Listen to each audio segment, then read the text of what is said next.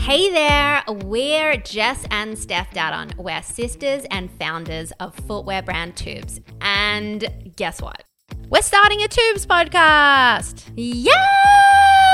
Wait, too enthusiastic? Maybe a little. We started Tubes out of a desire to create comfortable and cool shoes for women. But a few years ago, we realized the impact the fashion industry was having on the planet, and we just couldn't be a part of it. We're now on a journey to become one of the most ethical footwear brands on the planet for the planet. We really love the planet. Join us on the Tubes podcast as we try to figure out can we save the planet? But make it fashion. Each week, we'll be tackling a different tough question like Am I a terrible person for buying fast fashion? And are influencers making us buy things we don't need? Is this one awkward because, well, we used to be influencers? It probably is. We'll be chatting to our friends, our team members, experts, and each other. And we'll even invite you to weigh in on the conversation. So go on and hit that subscribe button. You know you want to. We'll be launching episodes weekly coming from this November. See you soon.